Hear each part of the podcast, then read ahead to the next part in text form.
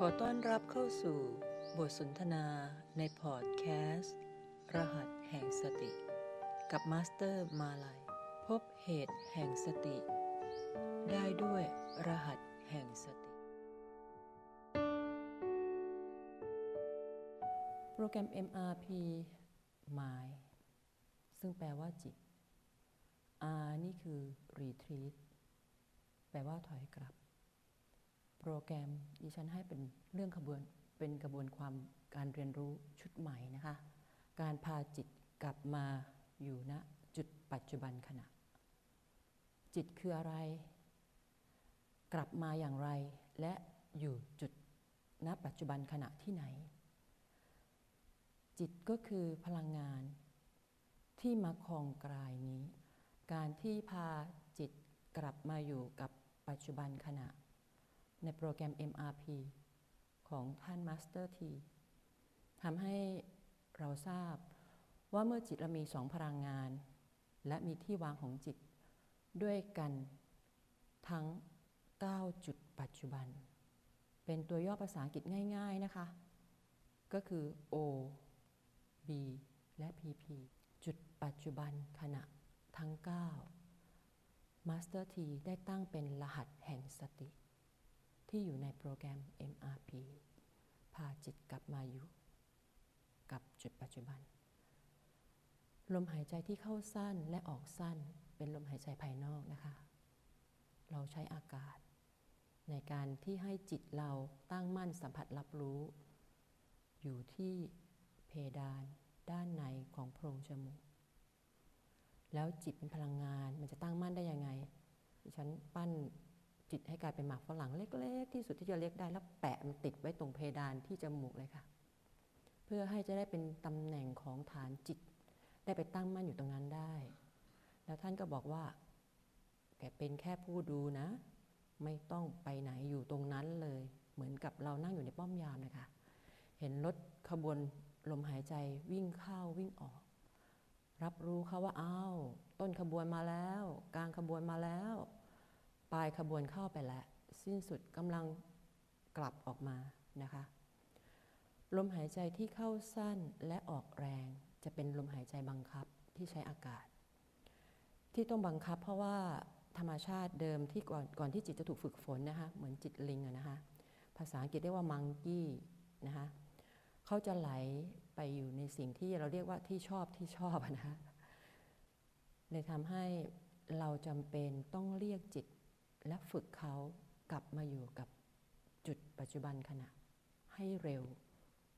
และแรงไม่งั้นปุ๊บเนี่ยเขาก็จะถูกพลังงานของตัณหาและมารครอบงำไป ถ้าเปรียบเสมือนสภาวะปัจจุบันก็คือเด็กที่ถูกรถตู้อุ้มขึ้นรถไปนะคะแม่สติที่อยู่ที่จิตปัจจุบันขณะ B1 เรียกอันเสียงดังว่ากลับบ้านจิตอย่างเงี้ยค่ะ แล้วเราจะรับรู้ลมตรงนี้ หลาย ๆ ครั้งที่นักขายอย่างที่ฉันในอดีตเนี่ยชอบคิดฟุ้งนะคะเพราะว่าเราต้องปั้นคำพูดทุกอย่างเพื่อที่จะให้ได้มาสิ่งที่ต้องการนะคะจิตก็มักจะหลงไปอยู่ในอดีต ในความทรงจำเดิมนั่นเป็นที่ตั้งอยู่ของพลังงานลบ ดิฉันก็เรียกจิตนะคะกลับเข้ามาเจอคุณแม่นะคะที่จุดปัจจุบันขณะบ่อยๆ ด้วยบีหนึ่งสั้นและแรงนะคะ แต่คงทำได้ไม่นานค่ะเพราะเหนื่อย ก็ผ่อนคลายเขาสัหน่อยนะคะ ด้วยลมหายใจภายนอกเหมือนกัน ยังตั้งจิตที่จุดเดิมค่ะ เป็นมาฝรั่งติดหนึบไว้ตรงนั้น โดยการที่เราผ่อนคลายลม บังคับเขานิดนึง ให้ใจให้หายใจเข้าอย่างปราณีตลึกนะคะมีเทคนิคอยู่หน่อยเดียวนะคะ ช่วงที่เปลี่ยนผ่านลมระหว่างเข้ากับออกให้หยุดหายใจเล็กน้อยนะคะ ดิฉันใช้ลมหายใจ B2 ในการที่เวลานั่งคูบันหลังเป็นการจัดท่า เพื่อให้กระดูกสันหลังนี่ยืดตรง ศีรษะตั้งตรง เพื่อที่จะให้ปอดขยาย แล้วก็ให้ร่างกายเนี่ยเขาอยู่ในแนวเดียวกันกับแรงโน้มถ่วงของโลก มันจะได้ไม่เมื่อยอะค่ะ แต่ช่วงที่ลมหายใจออก ดิฉันก็ใช้ให้เขาเนี่ยช่วยผ่อนคลาย กล้ามเนื้อ ผิวหนังส่วนต่างๆ ตั้งแต่ผิวกระโหลกศีรษะนะคะ มาถึงใบหน้ามาถึงคอบ่าไหล่แขนนะคะลำตัวขาเพื่อให้ร่างกายเนี้ยตั้งตรงแต่ว่า กล้ามเนื้อส่วนต่างๆ ของร่างกายได้ผ่อนคลาย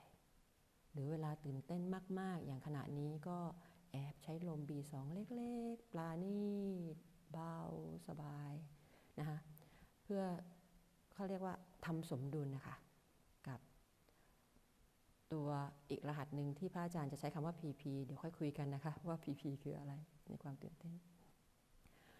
เป็นลมบังคับเหมือนกันนะคะเพื่อให้ร่างกายผ่อนคลายนะคะกลับคืนสู่สภาวะปกติ แต่ลมบังคับอยู่ได้ไม่นานนะคะ ลมภายนอกอีกตัวหนึ่งที่อยู่จุดเดิมนะคะให้จิตตั้งมั่นที่เพดาน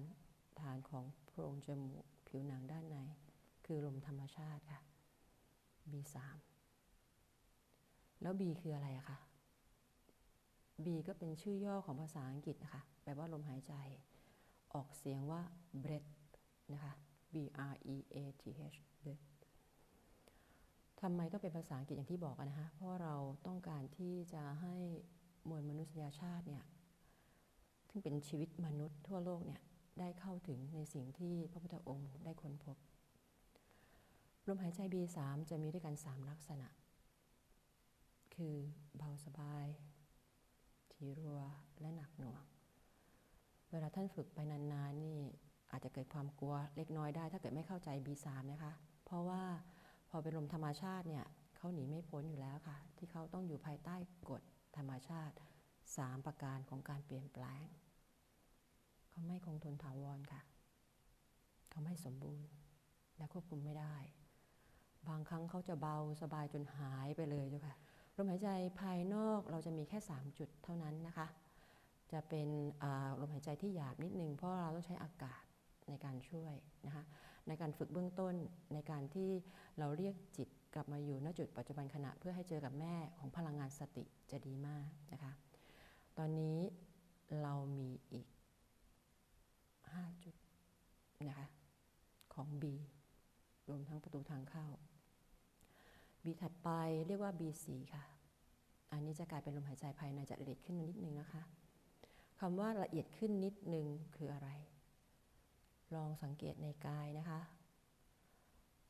กล้ามเนื้อส่วนที่เราควบคุมไม่ได้ และเขาทำงานตลอดชีวิตที่ที่เราก่อร่างสร้างตัวขึ้นมาในคันของมารดาเนี่ยค่ะ ที่เรียกว่าหัวใจนะคะ เขามีการบีบคลาย บีบคลายตลอดเวลา การบีบคลายมันจะสร้างแรงดันนะคะของเลือด ให้ไปหล่อเลี้ยงทั่วร่างกาย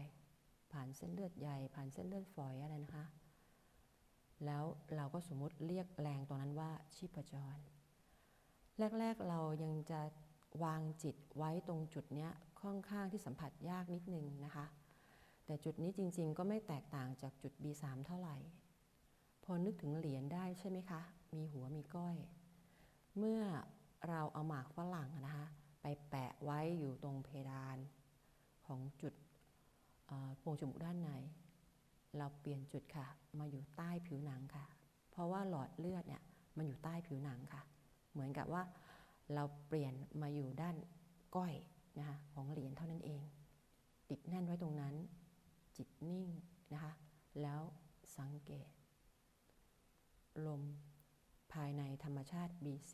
ชีพจร ที่เขาเต้นจังหวะเดียวกับหัวใจ ถ้าจิตฝึกได้นิ่งพอท่านจะสัมผัสได้ แรก ๆ จะเจอบ้าง อาจจะตุบซ้ายตุบขวา ฐานที่ตั้งท่านสามารถที่จะเช็คตำแหน่งง่าย ๆ ก็คือ ตรงที่ขารองแว่นดั้งจมูกค่ะ ใช้ปลายนิ้วมือกดนิด ๆ นะคะ ท่านจะรู้สึกสัมผัสได้ถึงชีพจรเต้นนะคะตำแหน่งถัดไปนะคะ เราจะเข้าสู่ลมภายในกายของเรา เพราะนั้นจำเป็นที่ต้องมีประตูทางเข้า ถ้า รไม่เคยเห็นเด็กแรกเกิดก็ไม่เป็นไรนะคะ ลองจินตนาการตามนะเพราะฉันมีลูกแล้วสองคนกะโหลกเนี่ยเขาจะไม่ถูกปิด เพราะว่ามันจะเป็นประโยชน์ในเรื่องการคลอดนะคะมันขยับหัวได้ เราจะเห็นอวัยวะที่อยู่ภายใต้ศีรษะนะคะ มีการเต้น พอโตขึ้นกระโหลกที่เป็นกระดูกก็ถูกประสานและปิด สนิทอย่างไรก็จะมีร่องรอยนะคะในการเชื่อมต่อ จุดกลางกระหม่อมค่ะ ของกระโหลกตรงนั้น จะเป็นที่ตั้งของลมหายใจภายในและภายนอก ภายนอกคืออะไรคะลมหายใจภายนอกก็คืออากาศถูกไหมคะลมหายใจภายในคืออะไรก็คือชีพจร แต่เราจะไม่สนใจในส่วนของคำว่าชีพจรนะคะ เราจะสนใจแค่ ลมที่เขาพัดผ่านในช่องนี้ เรียกประตูลม สมอง ถูกทำงานอย่างหนักหน่วง ในการประมวลผลของกาย ที่ต้องดูแลธาตุทั้ง 4 ด้วยระบบทั้ง4นะคะทำให้เกิดอุณหภูมิความร้อนเขาต้องมีที่ระบายค่ะ ดังนั้นเราใช้ประตูลมตรงนี้ค่ะ เป็นที่สัมผัสรับรู้ลมภายในและภายนอก และอีกสิ่งหนึ่งชีวิตที่เกิดมาเป็นมนุษย์ ไม่ได้เป็นชีวิตเดียวในธรรมชาตินี้นะคะ อาจจะเป็นชีวิตอื่นที่นอกเหนือจากกายเราที่เรา ไม่สามารถมองเห็นด้วยตาเนื้อ เราจะเรียกชีวิตอื่น กายอื่นที่เรามองไม่เห็นว่าจักรวาลหรือจิตจักรวาล และจุดนี้จะเป็นจุดที่เชื่อมโยง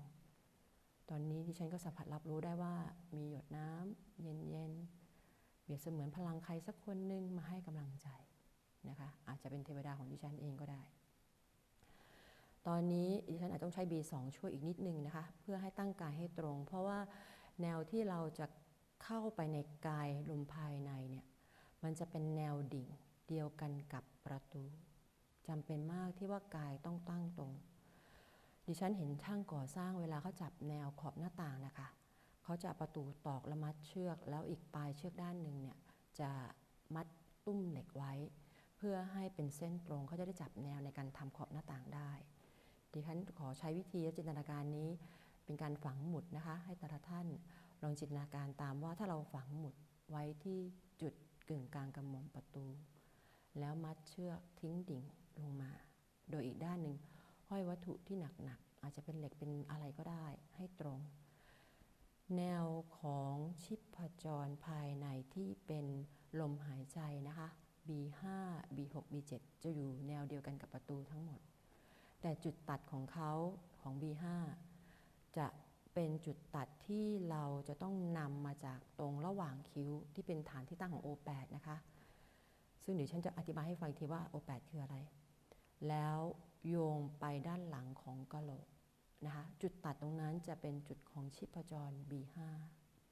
ดิฉันก็จะเคลื่อนย้ายหมากฝรั่งจาก B4 นะคะเอาไปแปะไว้ที่ชีพจร B5 การที่เราไปสัมผัสรับรู้เราคือจิตนะคะ ที่ B5 จะทำให้เราเห็นนะเป็นแค่ผู้สังเกตการอย่างเดียวนะคะ การเกิดของการประมวลผลในสมองของกาย ไม่ว่าจะเป็นความคิด ความทรงจำภาพจินตนาการต่างๆ ซึ่งมันเป็นเครื่องมือหลาย ๆ อย่าง ถ้าเราไม่อยู่กับจุดปัจจุบันขณะ B5 เนี่ย เราไหลไปคือจิตนะคะ ไปตาม ความรู้สึกความพอใจที่เราถูกกระทบ แล้วมาประมวลที่สมอง ชอบรูปนี้ตาเห็น ชอบกลิ่นนี้จมูกได้กลิ่นนะคะชอบเสียงนี้เมื่อหูได้ยิน ลิ้มรสอร่อย เมื่อลิ้นสัมผัส มันทำให้เราจะตกเป็นทาสของพลังงานตัณหาได้อย่างที่เคยเป็น แต่ถ้าเกิดเราเป็นแค่ผู้สังเกต รู้เห็นเป็นธรรมชาติของการเกิดของเขา เหมือนเรานั่งดูโรงละครอยู่บนระเบียงชั้นสามชั้นสี่เลยค่ะ ดูเขาเล่นละครได้เลยค่ะ ไม่ว่าจะเป็นตัวความคิดจินตนาการ เดี๋ยวเขาก็เข้าโรงไปค่ะ เขาก็จะหายไปนี่คือธรรมชาติของเขา เขาไม่คงอยู่ถาวรค่ะ ควบคุมไม่ได้ แล้วก็ไม่สมบูรณ์ การที่เราเห็นสภาพของธรรมชาติสามประการนี้บ่อยๆ พลังงานจิตที่นิ่ง ที่หนุนเนื่องด้วยพลังงานสติ และเห็นการเปลี่ยนแปลงของธรรมชาติสามประการ จะทำให้เกิดพลังของปัญญาขึ้นมานะคะ